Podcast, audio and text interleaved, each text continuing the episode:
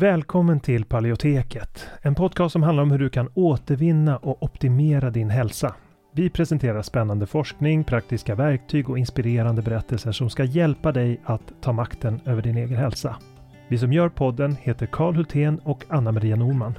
Nu kan vi äntligen avslöja startdatumet för vår efterlängtade kurs AIP Masterclass. Det blir den 15 mars som vi inleder 12 veckor av fördjupning och utforskande av sambanden mellan maten och immunförsvaret. Och det här är en kurs som passar både för dig som är helt ny med AIP och för dig som redan har testat och märkt av resultaten. Så tillsammans med oss kommer du att lära dig allt från grunden, hur du återintroducerar, hur du undviker vanliga fallgropar, hur du felsöker och optimerar. Vi kommer att gå igenom massor av tips och tricks vi kommer ge dig vittnesmål från tidigare deltagare som också delar med sig av sina lärdomar och insikter. Så gå in nu på paleoteket.se och skriv upp dig på intresselistan där för att säkra din plats. Vi ser mycket fram emot att få välkomna dig den 15 mars. Innan vi kör igång med dagens tema vill jag påminna om att den här podcasten har ett utbildande syfte och inte utgör medicinsk rådgivning. Nu kör vi!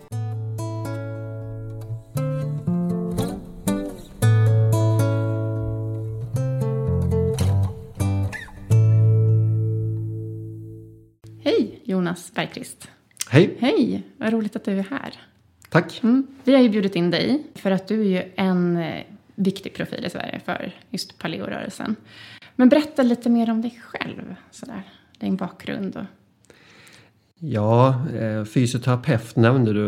Eh, dessförinnan så läste jag ett helt ekonomprogram på högskolan och tänkte att jag skulle sitta vid ett skrivbord åtta timmar per dag.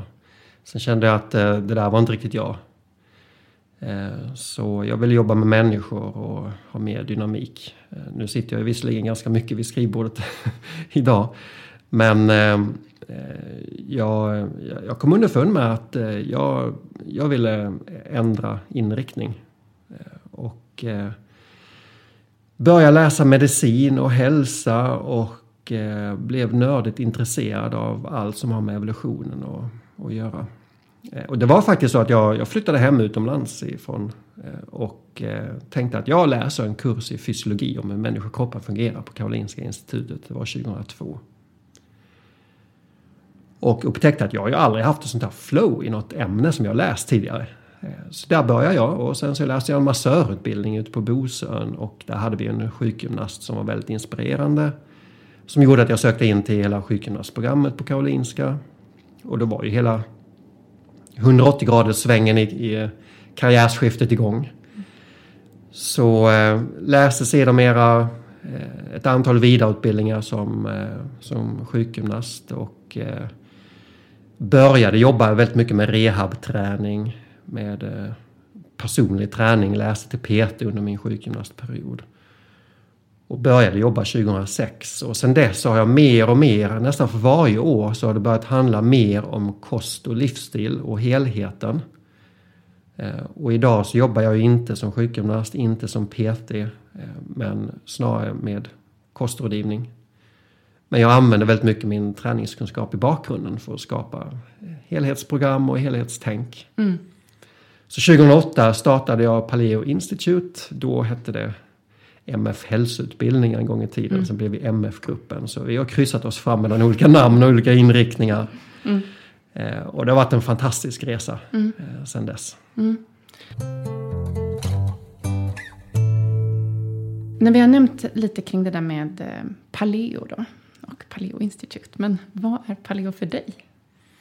Ja, vad är Paleo för mig? För mig är det ju så mycket mer än eh, det som förmedlas via media och det som många tänker på att det är en viss typ av kosthållning. Och många tror jag att det är helt ovetenskapligt. Att det bara baserar sig på någon sorts evolutionär ansats till vad vi ska äta. Att vi ska, vi ska tillbaka till grottstadiet och äta det som finns ute i naturen. Mm.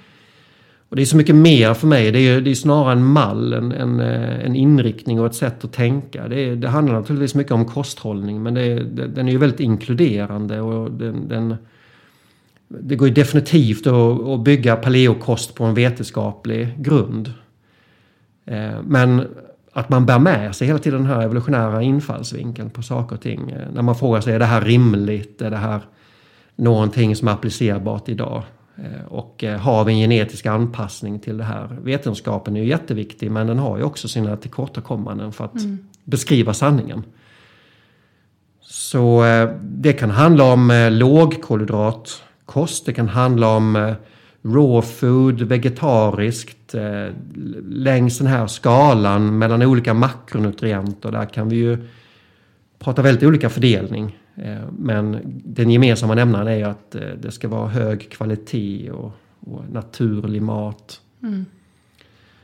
Så det kretsar mycket kring mat men det är ju också det är en livsstilsfråga. Mm. Det, är, det, är, sättet vi rör oss på, sättet vi tänker och, och känner och det handlar om sömn och stresshantering. Mm. Och eh, så det, det, är en evolutionär ansats i, i, hur vi lever våra liv och det mm. tycker jag är otroligt berikande. Mm. Det ger väldigt många svar på varför, mm. varför man mår dåligt och varför man mår bra. Ja, det blir som sådana där äh, väldigt intressanta glasögon som man sätter på sig. Ja. När man ser på alla problem så blir det. Ja, verkligen. ja, och, och på saker och ting som inte är så självklara i dagens ja. samhälle. Vi, vi, vi rusar ju på det ekorrhjulet ja. och det, man blir ganska blind många ja. gånger.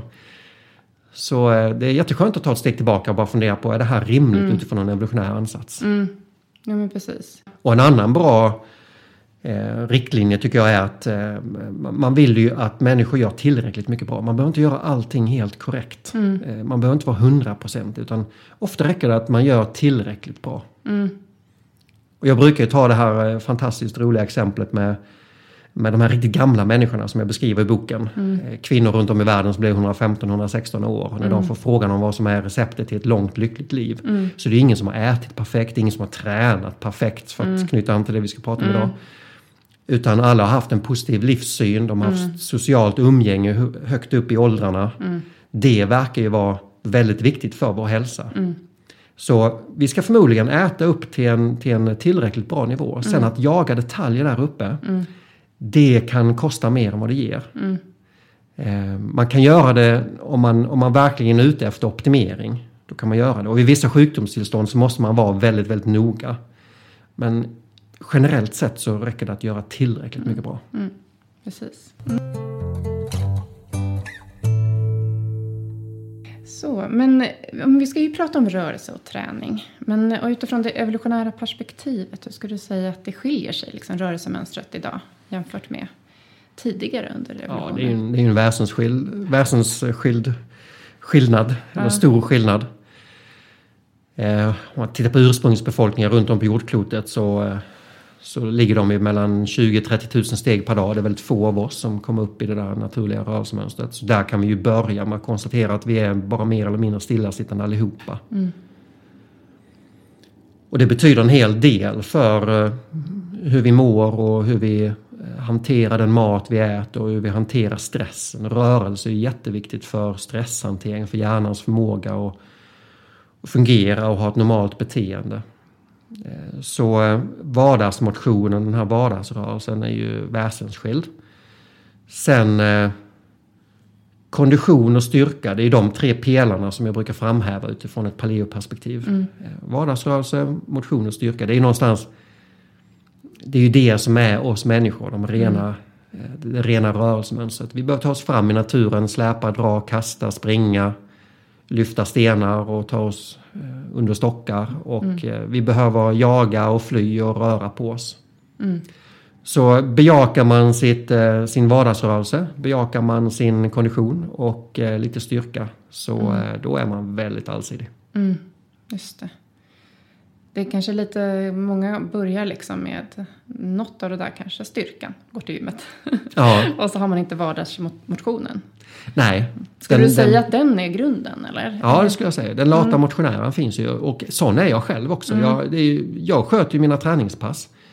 Men jag har inte den vardagsrörelse som jag skulle vilja ha. Nej. Jag, jag sitter vid skrivbordet för mycket, jag sitter mm. för mycket framför datorn så det kämpar jag ju mm. också med. Mm. Eh, sen så är det bättre givetvis att, att köra med sina träningspass än att inte göra det. Mm. Eh, men, men många kan börja med att bara titta på vardagsmotion. Mm. Verkligen. Mm.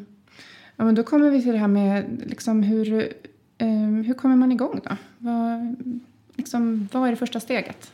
man ska börja? Ja, om vi ska ta det där med vardagsmotion så mm. blir det de här tråkiga tipsen att hoppa av en hållplats innan man är framme, gå sista biten, ut i trädgården och jobba, städa hemmet. Att bara röra mm. på sig, inte göra det allt för bekvämt, sätt skrivaren en bit bort från skrivbordet så man behöver resa på sig. Mm. Sådana tips som många vet men eh, mm. vi är ju lata av naturen, det finns ju i mm. våra gener, vi ska inte ödsla med energi så att eh, eh, det brukar inte bli så populära tips. Men mm. man kan givetvis eh, börja där. Men får man svårt för att få till det så eh, promenad, att börja schemalägga promenader, det är mm. något av det bästa vi kan göra. Mm. Och det kan vara 30 minuters promenader. Och det behöver i början inte vara på särskilt rask, i rask takt utan eh, bara komma ut, andas frisk luft, se lite gröna träd, mm. gå 30 minuter. Mm. Det blir andra saker där också liksom. Meditation, ja. koppling till naturen, någonting så här ursprungligt. Verkligen. mm. Eh, men varför är det viktigt egentligen att träna för att bygga hälsa? Röra på sig. Ja, det finns ju så otroligt många system i kroppen som mår bra av träning. Och tittar man på olika vetenskapliga studier så, så snävar de alltid in sig på ett visst område. Man mäter metabola parametrar, konditionsträning och hjärtat. Eh, en annan studie tittar på konditionsträning och vad som händer med telomerer inne i generna. Vad som händer med vårt åldrande i generna. En annan tittar på hur vi påverkas i signalsubstanserna i hjärnan av konditionsträning. Så många studier är väldigt, väldigt smala. Men lägger man ihop alla de här så förstår man ju att hela kroppen, alla kroppens organsystem mår ju bra av rörelse. Så det är väldigt betydelsefullt för, eh, för hälsa. Mm. Och eh, nu ska vi se, vad var din fråga? Men det var varför det är viktigt. Ja, varför det är viktigt.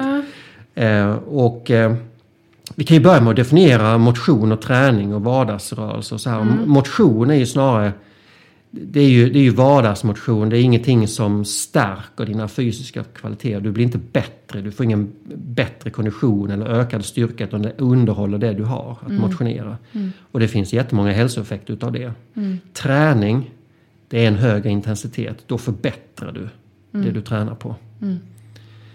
Så det ena utesluter inte det andra. Eh, vi måste börja titta på det här med vardagsmotion som en sak, att mm. förbättra i vår vardag, samt träning. Mm. Så, så breda behöver vi vara om vi vill eh, skaffa oss de bästa effekterna utav det. Mm. Och effekterna är ju, de är ju så otroligt många. Det är effekter på hjärnan, på vårt beteende. Vi, vi vet att eh, Konditionsträning leder till att vi hanterar stress bättre, till att vi utsöndrar signalsubstanser på ett annat sätt. Vi får endorfinutsöndring som är kroppens eh, eget eh, lilla knark. Mm. Vi får en bättre matsmältningsapparat. Mm. Eh, vi stärker skelett, muskler och senor. Mm. Vi förbättrar den hormonella miljön och eh, framförallt vi programmerar oss själva epigenetiskt hela tiden vid varje träningspass. Vi mm. talar om hur våra gener ska bete sig. Och eh, vi, vi eh, gör så att kroppen inuti biologiskt sett blir yngre. Mm. Det mäter man ju med telomerlängd i generna. Det finns jätteintressanta studier som tittar på konditionsträningens mm. effekt på telomerlängd. Mm. Nu babblar jag bara på här så du mm. får eh, mm. avbryta mig om, om det tar för lång tid. Så eh, summa summarum, mm. det, det, är en del utav en hälsosam livsstil att mm. röra på sig. Mm. Eh, sen så måste man ju anpassa det efter varje individ i mm. varje skede av livet vid, mm. vid, aktuella förutsättningar. Ja men precis. Jag tänkte då bara eh, koppla till eh, det här med olika sjukdomstillstånd. Eh, för, att, eh, för vissa sjukdomstillstånd så kanske man inte ska ta i så hårt och sådär. Eh, kan du lust att säga lite kring det bara? Vad, vad, vilka det kan gälla och så? Ehm. Dels har vi olika metabola sjukdomar som hjärtinfarkt och stroke och, och då, då har man ju en tid efter en sån incident att, eh, att man får inte anstränga sig för hårt helt enkelt. Mm. En del går ju på betablockerare för att inte komma upp i puls för mycket. För har du hjärtat är en muskel och har du en, en, en muskel som, som inte mår bra av att belastas för hårt så måste mm. man ju sätta ett tak för belastningen. Mm. Då, då vill man inte komma upp i puls för mycket och då, då, då får man aktivera sig på lågintensiv nivå. Mm. Möjligen medelintensiv nivå men max där. Mm. Och det är ju inom sjukgymnastiken som man oftast har väldigt bra koll på det. Sen eh, är man väldigt överviktig så kan ju många moment vara väldigt belastande för, för själva eh, karossen. Att eh, knän och rygg och fotleder tar skada av kroppsbelastande övningar. Så då får man vara försiktig med raska promenader och löpning. Och välja viktavlastande övningar istället. Sen har vi ju stress, ohälsa. Och där kan man ju kort säga att träning är ju stress. Eh, och det som är intressant i det sammanhanget är ju att stress i naturen, om vi ska använda en evolutionär ansats, har alltid varit förknippat med muskelarbete och ett högre syreupptag. Att våra muskler vill ha syre. Så just den här situationen att människor sitter hemma framför datorn och blir stressade och hjärtat pumpar på. Men det finns inget krav på mer syre eller mer blod ut i vävnaderna. Den är helt onaturlig den situationen. Ja. Mm. Så stress har ju alltid varit förknippat med muskelarbete och därför så är ju träning en fantastisk stresshanterare. Så stressar du mycket, mår bra, träna för det gör att du får mindre stresshormoner dagen efter. Även om du pumpar upp stressen just under själva träningspasset. Nästa steg, du stressar mycket men börjar känna dig trött och sliten och du märker av negativa effekter av din stress. Fortsätt att träna, en jättebra stresshanterare. Har du haft ett utmattningssyndrom, steg tre, då har du inget stresssystem som hanterar ett träningspass på ett bra sätt. Då får man backa bandet och börja på väldigt, väldigt låg nivå och i takt med att man läker kroppen så får promenaderna och styrketräning och konditionsträningen sakta hänga med. Så steg tre i den här skalan när det gäller stressohälsa, då måste man anpassa träningen eh, väldigt tydligt. Ja, men det där är jätteintressant. Mm. Det där tänker jag också vad liksom definitionen blir av styrketräning och sådär. Det går ju att göra styrketräning som är som jag känner så här, jag har gått till sjukgymnast och lärt mig. Det är inte så jättetunga saker egentligen. Det är ju Nej. lite mer, jag menar sånt kanske man kan göra som inte tynger kroppen. Ja, lite styrkemotion. Styrkemotion kanske man ska kalla det. Ja. Precis. Istället för styrketräning. Ja, vi myntade uttrycket. Ja, styrkemotion. Ja, men som ändå bygger karossen på något sätt. Det är inte Ja. bara, det är ändå jobba med de små musklerna och liksom sådana där grejer. Ja. Många av de här hälsosamma effekterna får av träning, både när det gäller påverkan på våra gener, på, på telomerlängd, när det handlar om, om stresshantering i hjärnan och vårt beteende och så. Mycket av det handlar om att vi behöver få en ökad cirkulation. Just det. Så att så, så fort du bara kommer upp i en lätt förhöjd puls så börjar ju många av de här effekterna komma. Så det behöver inte vara så, så belastande. Ska du bygga riktig styrka, ja då behöver du belasta ordentligt. Och ska du ha riktigt grym kondition, ja då behöver man upp på hög intensitet. Men ska du ha hälsoeffekterna så behöver du ha en, en, en lätt förhöjd cirkulation. Där bör du få dem. Och det behöver inte vara så jobbigt. Nej. Så många, många motionärer tränar ju för hårt. De vill ha blodsmak i munnen, det ska kvida utav mjölksyra i vaderna. Det är inte det det behöver handla om. Nej. Det ger effekterna ändå. Ja. Även om det inte är så jobbigt. Gud Ja. vad skönt att höra. Ja, Ehm, men hur kan, man, hur kan man planera sin rörelse då? Ja, dels handlar det då om att schemalägga in promenader. Eh, så ofta som möjligt finns ingen gräns för eh, hur ofta man kan ta promenader. Sen, eh, sen utifrån en, ett evolutionärt perspektiv få med något styrkemoment och något konditionsmoment. Och konditionsmoment handlar då om att komma upp i puls, få den här cirkulationsökningen. Och eh, är du frisk så får det gärna vara på en högintensiv nivå. Det, det, det, det stressar kroppen mest. Eh, Och då menar jag i positiv bemärkelse att stressa med, med träning leder till att kroppen anpassar sig och, och förstärker och förbättrar sig sen därefter. Så få med någon konditionsdel i veckan, någon styrkedel i veckan. Eh, En gång i veckan, då underhåller man mycket av det man har. Eh, Två gånger i veckan, där börjar förbättringen. Så när jag jobbade som PT så var det ofta utmaningen att få mina kunder att få till två stycken konditionsmoment i veckan och två eh, styrkemoment. Så det här kan man ju baka in i samma pass och man kan effektivisera och man kan dra ner det till en halvtimme och träna smart och, och så. Eh, och det, det, det är mycket av min vardag som går ut på att låta människor förstå hur de tränar väldigt effektivt. Mest valuta för, eh, för minuterna. Det är tidsbristen där. Ja, det är tidsbristen. Ja. Men promenader kan alla ta. Men schemalägga. Ja, det är en väldigt grundläggande grej. Schemalägga är det är grundläggande. Och det ska upp på prioriteringslistan. Det ska in i kalendern. Och eh, det är inte riktigt socialt acceptabelt att, att tacka nej till en fika eller en lunch för att man ska köra träningspass.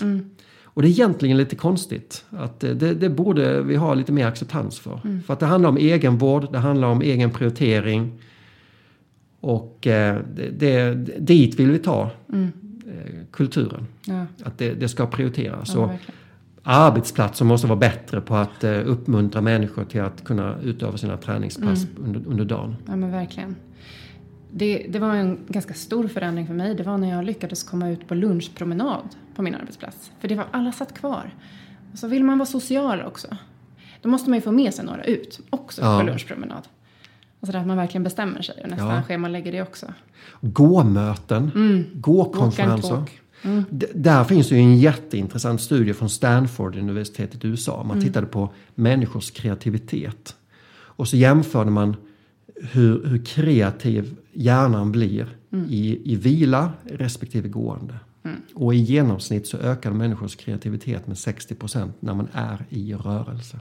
Ja. Förmågan att brainstorma, problemlösning, se nya möjligheter på saker och ting. Det är ju helt fantastiska siffror. Så Ja. Det borde vi få in i arbetslivet. Istället sitter vi och stirrar på skärmen och försöker komma på något Ja, smart. precis. Jag vet inte hur du upplever men, men löpning, konditionsträning för mig det är ju problemlösning. Mm. Jag märker att när jag är ute i naturen och springer, jag, jag ser ju saker och ting på ett helt annat sätt. Jag får Mm. andra glasögon på, på eh, andra perspektiv Mm. på saker och ting. Och jag löser jättemycket problem ute i löparsport. Det är ju helt fantastiskt. Nej, men jag, jag går ganska mycket promenader och mitt problem är alla idéer som dyker upp under den här promenaden. Ja. Vad jag ska göra av dem. Ja.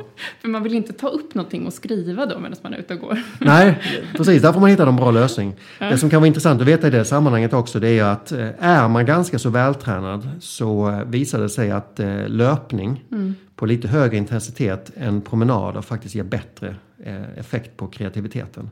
Är man inte så vältränad så räcker det med promenader.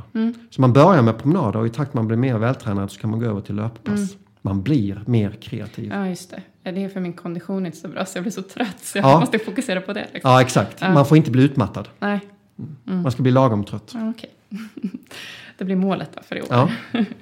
Ehm, Men hur väljer jag rätt konditionsträning då om jag eh, vill börja konditionsträna? Ja, Jag slår ju alltid ett slag för promenad och löpning. Det är ju vårt naturliga sätt att ta oss fram i naturen. Eh, Och eh, man kan ju...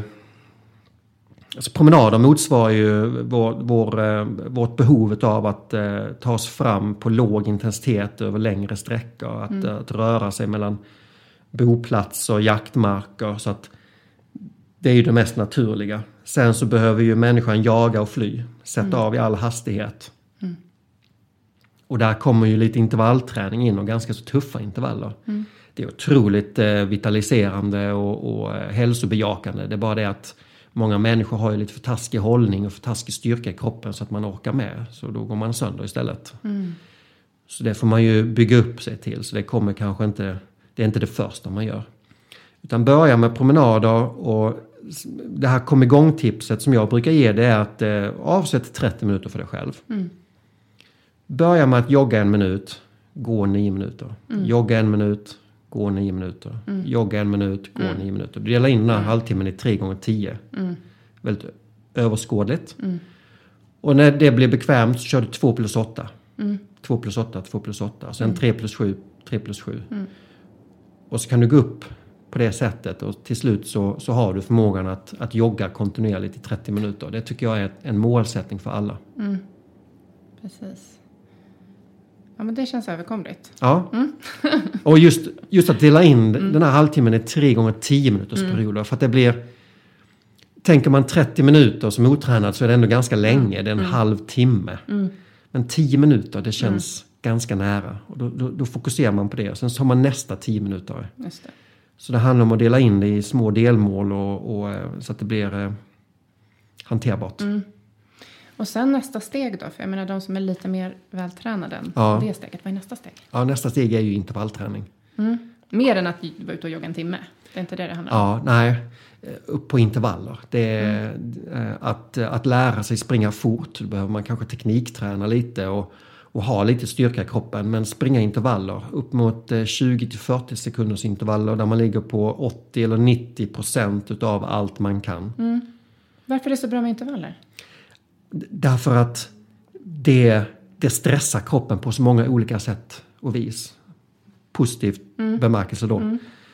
Eh, Dels så försöker ju hela din aeroba metabolism, det vill säga mitokondrierna i dina muskler, de försöker förbränna fett och de försöker ta emot syre så bra de kan så det förbättrar hela den effekten. Men dessutom så tränar du kroppen till att hantera mjölksyra och, och använda de här anaeroba eh, systemen. Nu vet jag inte om dina Nej, vi har, inte lyssnare gått, vi har inte gått igenom det, men du kan ju sammanfatta det snabbt. Ja, aer- aerobt är ju det är ju all energiförbrukning som sker med syre. Eh, kolhydrater och fett förbränns. Anaerobt, då behövs ingen syre. Det är mjölksyraträning. Då förbränner man bara kolhydrater. Men när du springer de här korta intervallerna så förbättrar du allt på en och samma gång. Och det är därför som korta intervaller i många studier har visat sig förbättra konditionen lika effektivt under 20 minuter som när du springer kontinuerligt i 45 minuter. Så det blir, det blir ett väldigt tidseffektivt sätt att förbättra sin kondition. Är det inte lite mer det slitage också, att hålla på och springa så där länge? Eller på kroppen? Liksom? Jo, eh, jag skriver det lite grann i min bok eh, Plågsam aerob träning och det, det är lite, jag ville slå den där eh, alla de här motionärerna som är ute på sina 10 och, och 10 kilometers rundor och, och halvmaror. Eh, det behöver inte vara ohälsosamt. Har du balans i livet och återhämtar dig bra och äter bra så, där, så är det klart att det, det kan funka utmärkt. Men det man ser det är att tränar man den typen av träning väldigt, väldigt mycket så blir det hormonellt ganska så slitsamt. Det driver stresshormoner. Det är ganska slitigt. Och har du dessutom då ett privatliv och ett arbetsliv där du inte riktigt återhämtar dig och äter lite halvtaskigt så blir det ingen bra helhet. Nej. Så tänker man lite evolutionärt.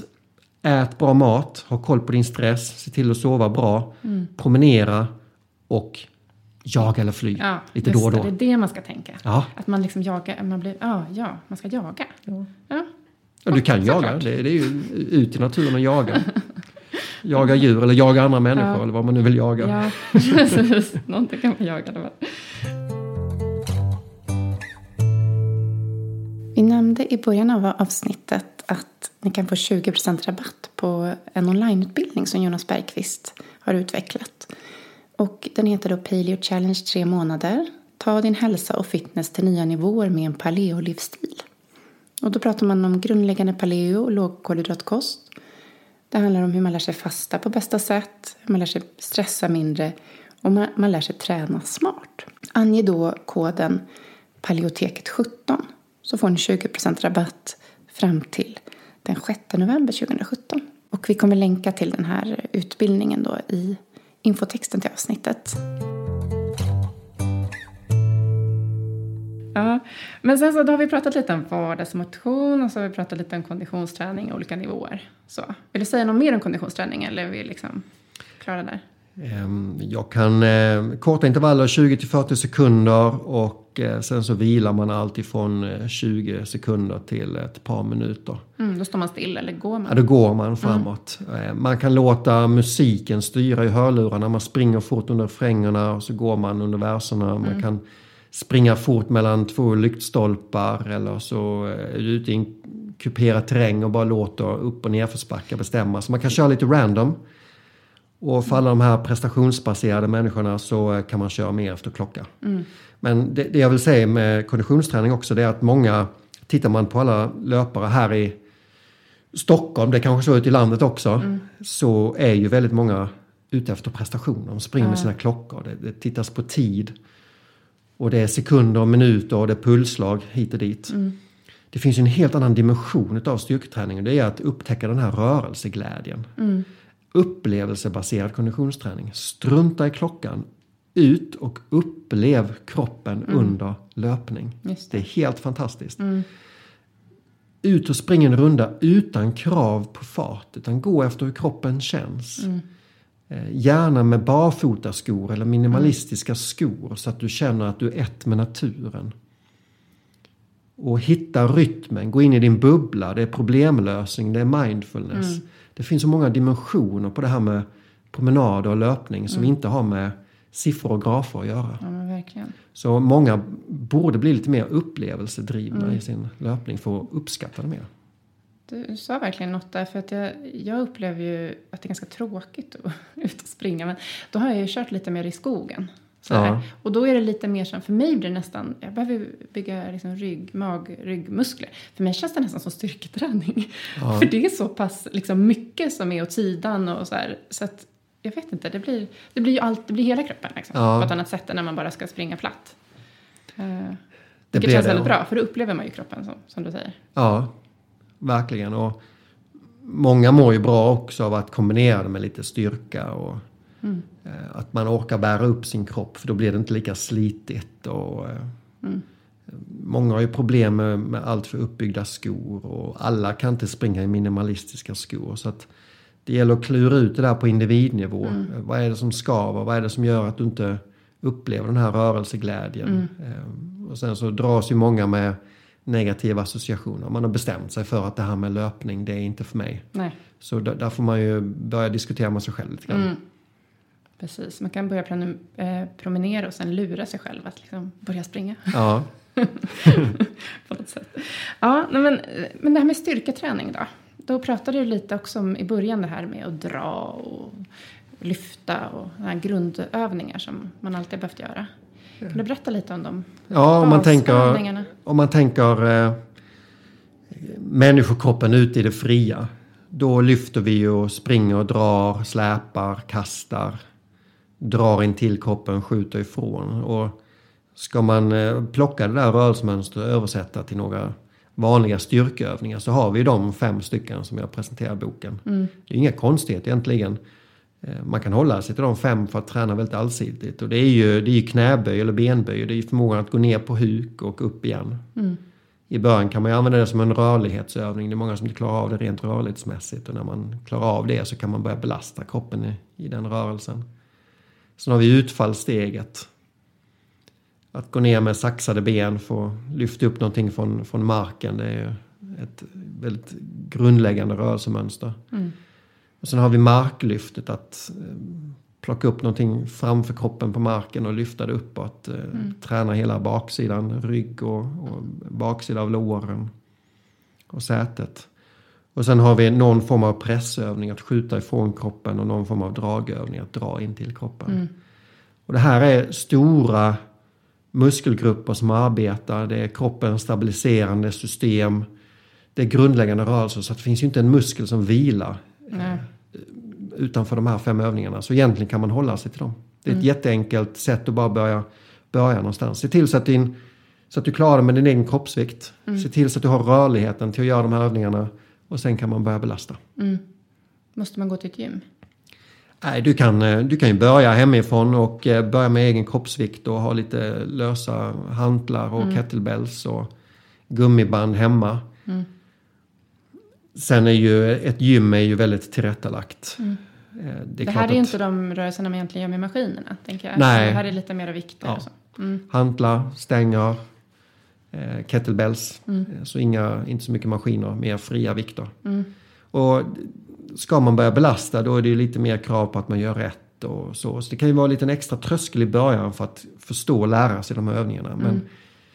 det är en uppmaning till er lyssnare att, att det här är ett kunskapsområde. Se till att lära er de här fem övningarna. Mm. Träna in tekniken, ta hjälp för någon som tittar och när, när det väl sitter det är då du har språngbrädan Ja. till en bättre fysik. Precis. Absolut. Ett, eh, jag tänkte på det här med vardagsmotion som vi pratade om i början kring eh, arbetsdagarna som inte är så fulla av rörelse direkt. Eh, Ett tips där är ju att man liksom tar en paus då. En gång i timmen eller någonting sånt där. Och då kan man ju ta någon av de här rörelserna. Ja, Alltså så här knäböj, liksom. Fem Ja. knäböj. Alltså det är ju inte ett träningspass. Nej. Men det är ändå att man rör kroppen Ja. i någon typ av naturlig rörelse. Liksom. Ja, du tränar en naturlig rörelse. Mm. Och eh, sen får man gärna bara gå ut i skogen, ta en eh, stenålderspromenad. Mm. Ut och ta dig fram i naturen. Bara det är ju styrkemoment.